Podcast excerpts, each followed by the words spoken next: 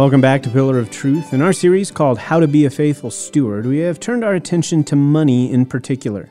Last time, Travis left us right in the middle of listing what our motives for righteous monetary stewardship should be. Specifically, we're going to start today by looking at fellowship as a motive for righteous money management. When you think about it, money is temporary, right? But friendship with other believers is eternal, and that is something to invest in. It is through these motives that we come to understand that while being a good steward of our money is a command, we will find that obedience to this command will bring us great joy and encouragement as we endeavor to walk faithfully in this life. We're in Luke 16 this morning, and we're following up on this intriguing and fascinating parable from Jesus, which is about the unjust steward. Turn to Luke 16, verse 1, and we'll read from there up to verse, right in the middle of verse 8. Jesus also said to the disciples, There was a rich man who had a manager, and charges were brought to him that this man was wasting his possessions. And he called him and said to him, what is this that I hear about you? Turn in the account of your management, for you can no longer be manager. And the manager said to himself, What shall I do? Since my master is taking the management away from me, I'm not strong enough to dig, and I'm ashamed to beg. I have decided what to do, so that when I am removed from management, people may receive me into their houses. So, summoning his master's debtors one by one, he said to the first, how much do you owe my master? He said, A hundred measures of oil. He said to him, Take your bill, sit down quickly, and write fifty. And he said to another, And how much do you owe? He said, A hundred measures of wheat. He said to him, Take your bill, write eighty. The master commended the dishonest manager for his shrewdness. We'll stop there. The third motive for our stewardship is fellowship, and that is to make true and lasting friendships ones that are bound together eternally by the bond of gospel partnership in this life. That's the idea. The dishonest manager, back in verse 4, he wanted to secure his future. And notice he used people to get what he wanted. We saw in verses 5 to 7 how he tricked everyone, how he scammed them. He stole his boss's wealth and used people as a means to his own ends. And that is not friendship. That is not the model. That is using people. Here's Jesus' big idea. Verse 9 Make friends for yourselves by means of unrighteous wealth. It's not just an idea. As I said, it's not just a suggestion, it's in the imperative mood. So, this is the command. It's from our Lord to his disciples. He's saying, Do this. Do this. If you are not making friends with your unrighteous wealth, you're not being obedient.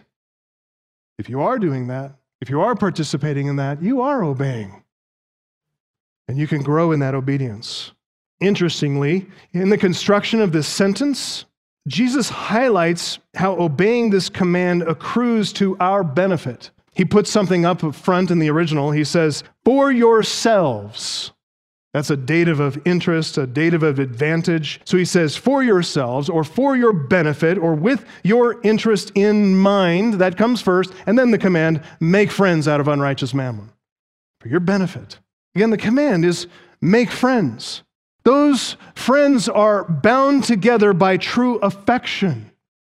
To make friends, we're going to spend money to do it because we see money as just a temporal, temporary passing means to an eternal end. We want those friendships, eternal ones. Contrast that with a dishonest manager. The dishonest manager, he's driven by self interest at any cost, even the cost of people. He stole money from his boss to ingratiate himself to these unsuspecting farmers, these people that he tricked into thinking he's a generous man. He's not trying to make friends, he's trying to make money. He's missing it, completely missing the point. Think about that, men, women. If you're spending way too much time in your job because you're trying to make money, you're missing the point. Don't wear yourselves out for money. For the sons of light, Focus for us is on actual friendship the friendship of those who know and love the truth, the partnership and the work of those who support the truth, for those who work for the truth, who invest in the truth. Money is a means of creating these friendships. It's a means of building and strengthening fellowship. It's a means of participating in gospel partnership.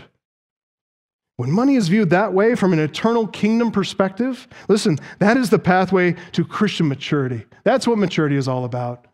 An entire world of blessing and a gratifying sense of joy that comes from faithfulness and stewardship and partnering with like minded friends for the sake of the kingdom. I have a great admiration and affection for those who serve in the military soldiers, sailors, Marines, airmen, for those who've served in combat, and those who have sacrificed, in some cases, have sacrificed a whole lot. Some have sacrificed good friends, Others sacrifice the health of their bodies and their brains through injury. Many sacrifice peace of mind, as images and sounds and smells of war can plague their memories for a long, long time to come. Every now and again, you'll come across an interview with one of these war heroes, and the question comes in one form or another about the sacrifice, and the interviewer asks, Was it worth it? The veteran says, obviously in a conflicted state of mind, Yes, sacrifice is worth it. And then there's this naive follow up question What gives you such a deep sense of patriotism that you'd make such sacrifice and you go through all that? It's not patriotism that keeps the guy in the fight. It's not reciting the Declaration of Independence that inspires great acts of bravery in wartime. He does what he does for the man on his left and for the man on his right. Many who have served in the military get this that it's about the fellowship, it's about the camaraderie, it's the sacrifice and the pain and the suffering and all of that is worth it because of the friendship that is forged in the partnership of a mission and accomplishing a mission together, of doing something significant, of working hard together, of suffering together, of accomplishing a meaningful goal together. Listen, that is a powerful illustration for us as Christians, a motivation for us as well. It's one of the factors that keeps us faithful and diligent, disciplined, and holding up under suffering. The fellowship of Christian friendships, the fellowship of Christian partnership in the gospel for the Christian on your left and the Christian on your right. The fellowship and gospel stewardship motivated the Apostle Paul to endure suffering.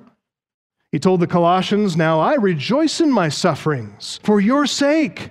And in my flesh, I'm filling up what's lacking in Christ's afflictions for the sake of his body. That is the church. That is you, Colossians. He gets it. To Timothy, he said, I am suffering. I am bound with chains as a criminal, but I endure everything for the sake of the elect. 2 Timothy 2 9. That they may obtain the salvation that is in Christ Jesus with eternal glory. He gets it. He's investing now, even suffering now, for the sake of the future. Paul saw himself rightly as a steward of the gospel. He was motivated by fellowship to make true, lasting friendships, ones that are bound together eternally by the bond of gospel partnership. Thinking about application, how do we accomplish that together? What is a concrete way to practice this together? Build the church, beloved. Build the church. The church is the evangelizing and discipleship means that Christ has given to the world. We are the gift of Christ to the world to evangelize and disciple, to make disciples of all the nations. Build the church. Build the church. You may have noticed if you've been to our church website recently, gracegreeley.org. Don't go there now, but um, later. But when you do go there, you're going to see that someone built a new website for us. And that someone it's not a mythical elves in some back room somewhere, it's real people. Small team of church members. And they invested in that project. They gave their time and their money and their skill and their expertise and their experience and their competency and their leadership. They, they invested sweat, blood, and even a few tears to make that thing come alive. Didn't get there on its own. The web team, driven by this motive of fellowship, friendship, partnership, they have exercised a good and godly stewardship for the sake of promoting truth, to make friends for the kingdom. There's a lot of good content to be found on that website. Gospel content, gospel truth is there. That website is a tool for sharing the truth. It's a means of spreading the truth. It's a place that you can send the people you're talking to, your friends, your families, strangers that you meet on the street, you're talking to about the gospel. Send them to gracegreeley.org have them click on sermons. Whatever they find there, even if they don't find what you're sending them to, they're going to find truth. So much to read, so much to digest. Use as a tool. By the grace of God, our church has been given the gift of broadcasting our teaching ministry on the radio. God has given us the gift of hosting conferences so we can introduce others to truth, so we can encourage Christians, so we can strengthen pastors and church leaders. And when we do that together, man, don't we rejoice in the fellowship and the friendship and the partnership of doing something significant to broadcast the truth to others? Another special someone invested in this church to design and improve the space we gather in. I love the decorations that have been put up in the worship center here. It doesn't happen on its own. It happens with people wanting to beautify the place, to make it a more pleasing aesthetic for your sake, to promote our own thinking and lack of distraction and a sense of beauty and a sense of joy together as we worship together our God. Another couple of someone's there's some people who designed the aesthetics, some, some of the people who performed actual work, did the building, the painting, ran the electrical, hung, hung the screens. Other someone's invested in a live stream by which others outside of this congregation can get introduced to our church and see what's going on. We have evangelism ministries. The red team bring the gospel, hope of the gospel to the people in our city, to bring the gospel to students on our college campuses. We hope to relaunch the green team as well, post pandemic to bring the hope of the gospel to those who are living in retirement communities and assisted living communities, many of whom are forgotten and lonely and longing for friendship. Close to heaven, too, close to eternity, where they need to hear the gospel.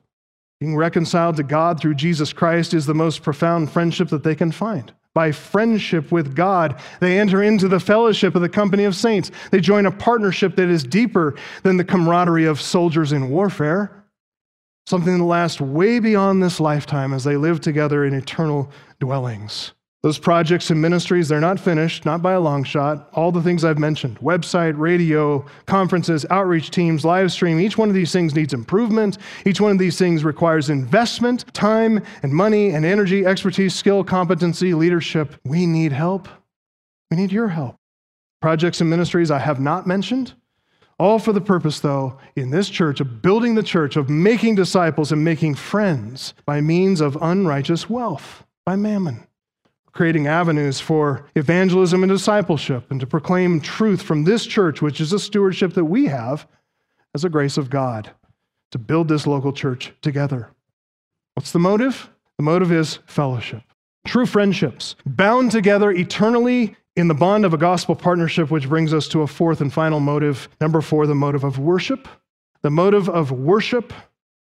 Fourth motive for stewardship is worship. That is to abide eternally with God in a permanent home. The unrighteous steward had his eye on his immediate future, not his eternal future. He's thinking only of his temporal home, not his permanent home. We make friends being thoughtful and intentional in the use of unrighteous mammon, so that when our earthly wealth fails, when this life is over, those friends may receive us into eternal dwellings. When Jesus said that, most translations use the word dwellings, but in the original, what Jesus actually said grabbed the attention of this predominantly Jewish audience in a way that just locked in their brains. If you look back at verse 4, you can see the dishonest manager hoped that his plan would work, that people may receive me into their houses. That's a different word, houses. The word there is oikos, typical word for a house that people live in, a structure, a dwelling, permanent ish. Wouldn't, it won't survive the burning of the judgment, but it will, it will you know, provide for their family. Here, the word is, is less than that. It's the word skene, which means tent. Huh. Why does the word skene stand out to these people in a Jewish audience? Well, first of all, a tent is a non permanent form of lodging. It's decidedly not permanent, it won't last. The word for temporary lodging, though, is modified by the adjective aionios, eternal, everlasting. That stands out. Received into eternal, non permanent forms of lodging. That's what's sticking in their brain. A permanent, non permanent place to live. Hmm. It's an oxymoron. It's a figure of speech Jesus uses. It appears contradictory on the surface of it, those two terms together, and he means it to be so. He intended to speak that way to draw our attention to second thing, for especially for this Jewish audience. There's a blessed promise here. Skene, the word tent, can also refer to or be translated as, and often is, translated as tabernacle. Tabernacle. Now, that's a concept that points us to the deeper sense of what Jesus is saying here. Because tabernacle, as a concept, is embedded deeply in Jewish national identity. Tabernacle of the Jews is essentially a glorified tent. It was a non permanent, portable structure that could be set up and taken down in order to accommodate the movement of the nation of Israel as they left Egypt prior to entering into the land of Canaan, the promised land. So the tabernacle you know, was surrounded by a courtyard, set apart the holy spaces with this fabric fence so that that which is not holy, that's just profane and secular, stays outside and everything holy is inside. It's boundaries for the holy tabernacle. The whole area inside is holy, but especially holy were the two rooms called the tent of meeting. Outer room is called the holy place, and the inner room is called the most holy place. The outer room or the outer chamber had several objects in it. There's a table on the north side with the showbread on it. There's a menorah, seven pronged golden lampstand there, lights perpetually lit. Near the veil, separating the holy place from the most holy place, there's a thick curtain that separated that veil, the most holy place, and inside the most holy place is a golden altar, or coming into the holy, most holy place is a golden altar of incense representing the prayers offered up for Israel but only the high priest of Israel could enter into the most holy place. Direct descendant of Aaron, the brother of Moses. Only he could enter the most holy place, and only once a year, on the Day of Atonement, and only by consecration of himself and the people, and only by blood sacrifice. Inside the most holy place is the Ark of the Covenant, basically a gold covered box. The lid of that gold covered box is called the mercy seat. Sitting atop the mercy seat, two golden cherubim facing one another, each on either end of it, wings extended, touching one another, covering the mercy seat, and inside that ark, inside that golden box, is the testimony, the law of Moses, the written word of the living God. God told Moses in Exodus 25 22 that it was there, within the Holy of Holies, at the mercy seat, before the Ark of the Covenant, under the watchful guardianship of the cherubim. That is where God would meet with man. There I will meet with you, he says. And from above the mercy seat, from between the two cherubim that are on the ark of the testimony, I will speak with you about all that I will give you in commandment for the people of Israel. The Israelites would assemble and disassemble that earthly tabernacle, and they would carry it from one place to another, wherever God led them. He led them by that Shekinah glory of God, in the form of a pillar of cloud by day, so they could see it, and a pillar of fire by night, so they could see it. The word Shekinah, we associate that word with a manifestation of the visible glory of God, the bright, effulgent glory, shining glory of God, but it comes from the Hebrew word shekan. That is a cognate of the word tent, which means literally, Shekinah means to tabernacle with, to dwell with. Shekan, Shekinah. This represents the gracious presence of God. This is his willingness to tabernacle with his people, to have an intimate relationship with them, to journey with them, to dwell among them in a tent. In fact, Moses said, If you will not go with us, don't send me. So the people started at Sinai, wandered all around the Arabian desert during the wilderness wanderings. After the wilderness wanderings, the tabernacle came to Gilgal, where it stayed during Joshua's conquest of Canaan. Once the conquest is finished, 12 tribes of Israel entered Canaan, took inheritance, took possession of the promised land. The tabernacle was set up at Bethel. Bethel literally means house of God. It was there all the way through the days of Judges and then moved to Shiloh during Samuel's time. That's where he was. When Saul was anointed the first king of Israel, the tabernacle moved to a city called Nob near Saul's hometown of Gibeah. After Saul's time, the tabernacle moved to Gibeon, which was his last earthly home. After the Philistines captured the Ark of the Covenant, which is the same battle that resulted in the death of King Saul, the first king of Israel, the Ark sojourned. It was captured and sojourned for a time in the Philistine territory, but then through a miraculous judge, set of judgments on the Philistines, it went back to Israel and it came to rest in Kiriath Jearim. The tabernacle itself never moved from its place in Gibeon.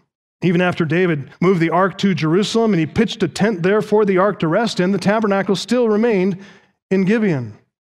David commissioned his son Solomon to build the temple, that which replaced the tabernacle. The temple, which was a more permanent structure to replace the non permanent structure, of the tabernacle, and that earthly tabernacle faded in its importance of symbolizing the Lord's presence, but it never left the Hebrew mind. It never left the Jewish mind. In fact, the writer to the Hebrews tells us that the earthly tabernacle and everything it contains the table, the lampstand, the Ark of the Covenant, all those things he refers to the physical objects as copies of the heavenly things. Hebrews 9:23. The writer tells us that it was necessary for the copies of the heavenly things to be purified.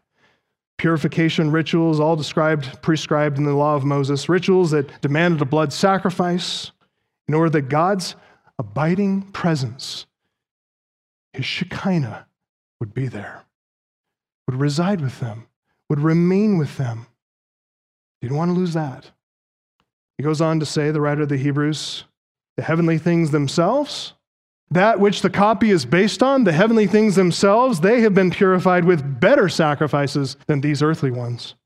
That is, better sacrifices than the blood of bulls and goats. What is that sacrifice?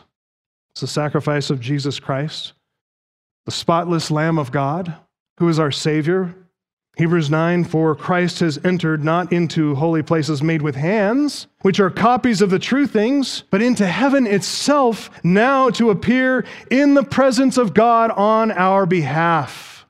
How was that symbolized here on earth? The veil separating the holy place from the most holy place, torn in two from top to bottom. No longer is there a separation because of Christ. That is the eternal tent Jesus speaks of here. He knows far more than what he says.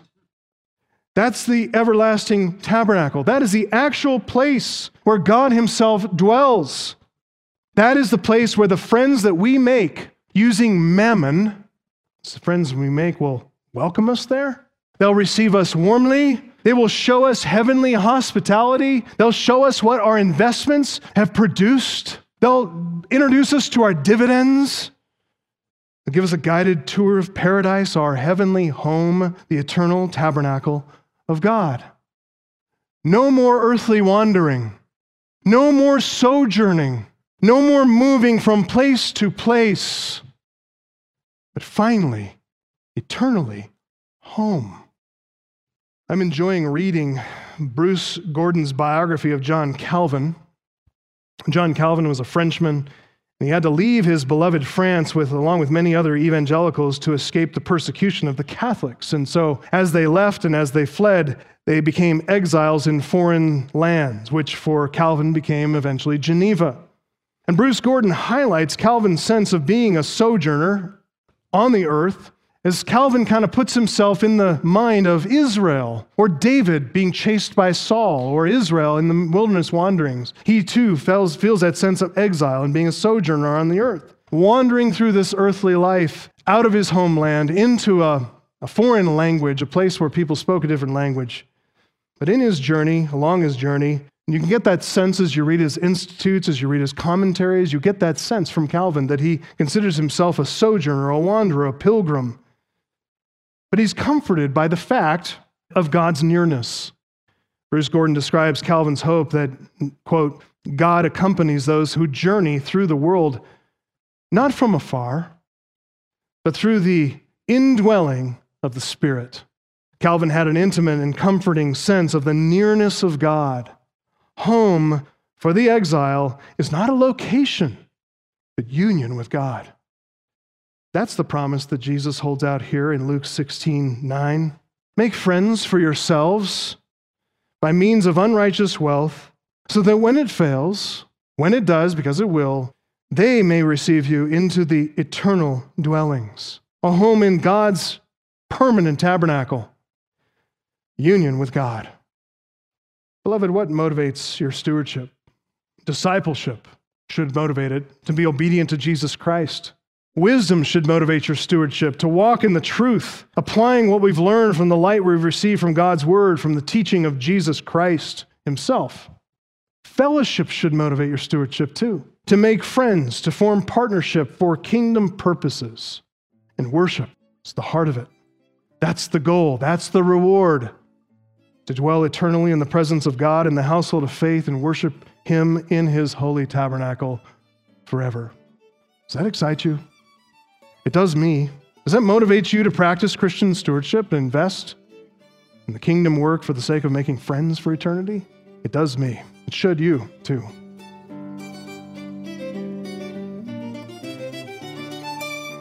Are you ready to steward the money that God blessed you with for His glory? Are you ready to begin to spend your money building true and lasting friendships? Are you ready to then spend the rest of now and all of eternity worshiping our great God together? We hope that this series has helped you to enthusiastically answer yes to all of those questions. And we'd like to invite you to join us this coming Sunday here at Grace Church in Greeley. Our service starts at 10:30 a.m., but feel free to visit our website for more details, gracegreeley.org. Thanks for being with us today as we stand up and stand strong together on Pillar of Truth.